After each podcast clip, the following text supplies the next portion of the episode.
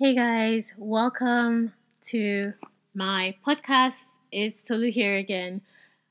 Right, it's been a while. That's because if you follow me on Instagram, for instance, or YouTube, you know I've been working on a very exciting program called Real Talk with Tolu. We opened last week um, and it closes this Friday. This program is meant to help you in your relationships. If you want me to walk and work with you personally, and coach you on getting ready for the right man, getting ready for the right woman, um, developing your relationship with your spouse or your partner, understanding areas you have issues in. I have literally tailored this program for you. Um, we close this Friday and we have very few spots available at the moment. So if you're interested, I will leave a link below or you can send me an email at tolu at tolufalade.com or simply just go to my website www.tolufalade.com and you'll see a section that says work with me. Um, you can learn more about real talk with tolu via um, the section that says you should choose your path where i have three packages for you to work with me and work with me personally, or you to work with me and work with me as a couple. And we also have payment plans available, a two month payment plan, so that it is financially accessible um, as much as possible to you and, if applicable, your partner or your spouse. So, Real Talk with Tolu closes this Friday. I'm super excited. Um, to work with all those that have you know joined this particular program. And i hope you guys will join us um, and yeah that's what i've been working on. That's why i've not been um, on audio as much. But today i'm going to conclude the are you ready to be a wife series. Now we started the last time with are you ready to be a wife? Now part one. Today we're going to do part two of that and we're going to look at First Peter 3 4 to 5. The first part is the last episode, guys. You should check it out if you haven't watched it, if you haven't listened rather to it. The second part is today is First Peter 3 4 to 5. And as usual, it's from the NIV. Actually, it's First Peter 3 3 to 4. Pardon me. First Peter 3 3 to 4. It's from the NIV scripture um, translation of the word. And it says, your beauty should not come from outward adornments, such as elaborate hairstyles and the wearing of gold jewelry or fine clothes. Rather, it should be that of your inner self, the unfading beauty of a gentle and quiet spirit, which is of great worth in God's sight. Now, first, the first thing I want to draw your attention to here is beauty. How do you define beauty? How you define beauty, listen, is the type of beauty you will be attracted to. If you're drawn to a guy primarily by his looks, don't be surprised if you are mostly concentrated on your looks. And this is important because it speaks to the type of marriage you want to build. A marriage that may be shining outwardly but suffering inwardly. And we have so many marriages like that, more than I think any of us even know. So assess this carefully to see if you are ready to be a wife, a godly wife or a worldly wife, as we discussed in the last um, episode. So, are you concentrated on inner beauty? Are you growing in your calling daily? Are you allowing the Holy Spirit lead you? This will also determine the type of attention you welcome. For instance, are you drawn to men that compliment you on your body rather than your inner beauty? Are you seeing that man truly as he is? Not as he appears to be. These are questions to help you identify if you are concentrated on outer or inner beauty. Are you always dressing to impress men? Does your beauty come from how many Instagram likes your, your picture receives or how much attention men give you? Then you're not ready to be a godly wife. You're not ready to be the wife that God is preparing you for now. Now, the second point I want to make, and this is related to the first point, is unfading beauty. There is beauty and then there is unfading beauty. Charm is deceptive and beauty is fleeting, as Proverbs 31 tells us. But here in 1 Peter 3, verse 3, we are told of an unfading beauty. Rather, in verse 4, we're, we're spoken to about an unfading beauty. Now, are you ready to build a marriage that is permanent? Unfading beauty means it is not affected by anything. It is a beauty that is built on the rock and not sand. It is not affected by other people's opinions. You are not drawn to other people's standards. You stick with your God given standard in a man, in seeking a husband. You concentrate on building a foundation that is right in God's sight. This is how you know if you're ready to be a wife now. It also means you're not jealous because your best friend just got engaged or your family friend is pregnant. You don't roll your eyes instinctively when someone else got married or you start looking for ways to say, you know, harmful things about them or their beauty. You focus on your own field. Speaking of which, have you started cultivating your field? What's a field? It's where you have been planted to bloom. God has a field He has planted you in. He has a field He has planted me in. We all have a field we've been planted in. Have you found your field? This is how you have an unfading beauty because you are planted in the right soil.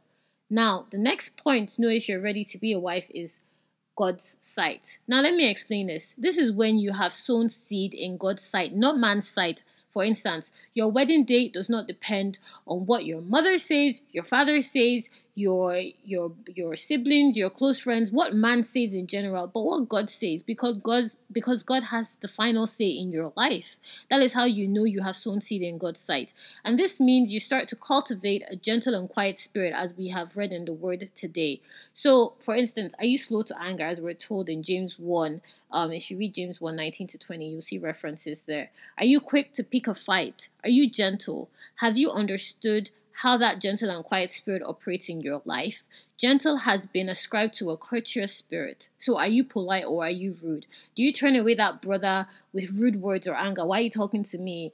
Um, I'm not on your level. What kind of nonsense is this? That is rudeness. You have to be courteous. Even when, you know, you're not attracted to him, you have to be gentle. Exercise a spirit of politeness. Are you a woman that carries a noble character? Because remember in Proverbs 31, we're told a wife has a noble character.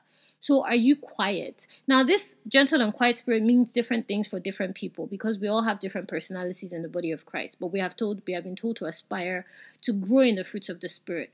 So the way it will be exercised in your life, the way you exercise the spirit of quietness is not the same way I would exercise the spirit of quietness, but it's the spirit that will work in us as one. So do you know when to speak and when to be quiet? Do you know what to say and when to say it? Are you discerning? Can you listen and hear what others are not saying? This carries worth in God's sight. And the more you stay planted in His sight, the more you will become a wife that will attract the right man. It also means not every man will have access to you. I discussed this on my YouTube channel. All the relevant links are here um, on um, SoundCloud. If you're listening to me on iTunes, then I encourage you to also um, check out my YouTube, um, which is um, Falode on YouTube. Now, back to this. God's sight, right? It also means you may not be getting as much attention from men. You may be in God's sight, too, but you will not necessarily be getting as much attention from men.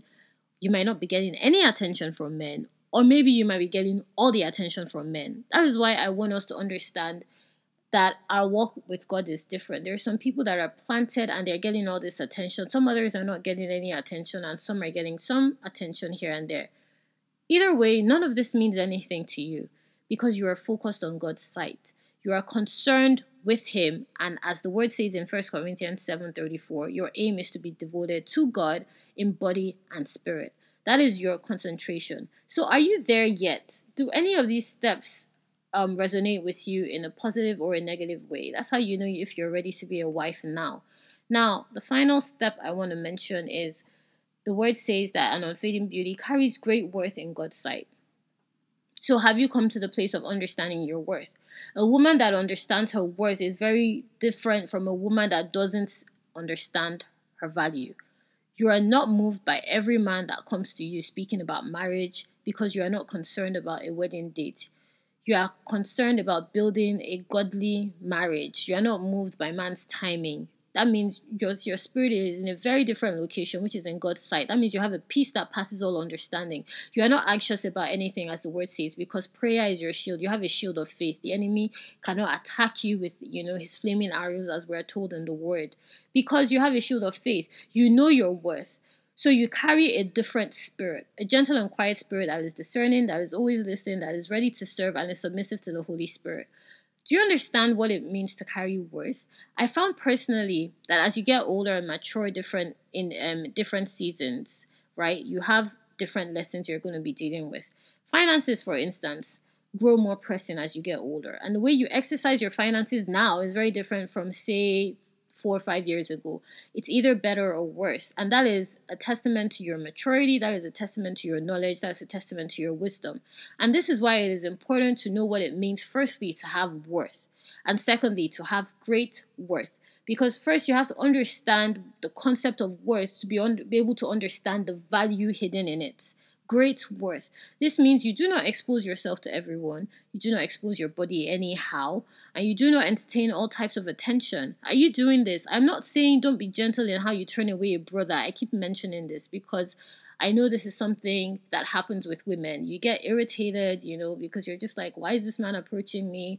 Why does he think we're on the same level? Why does he think I'm attracted to him? Why can't we just be friends?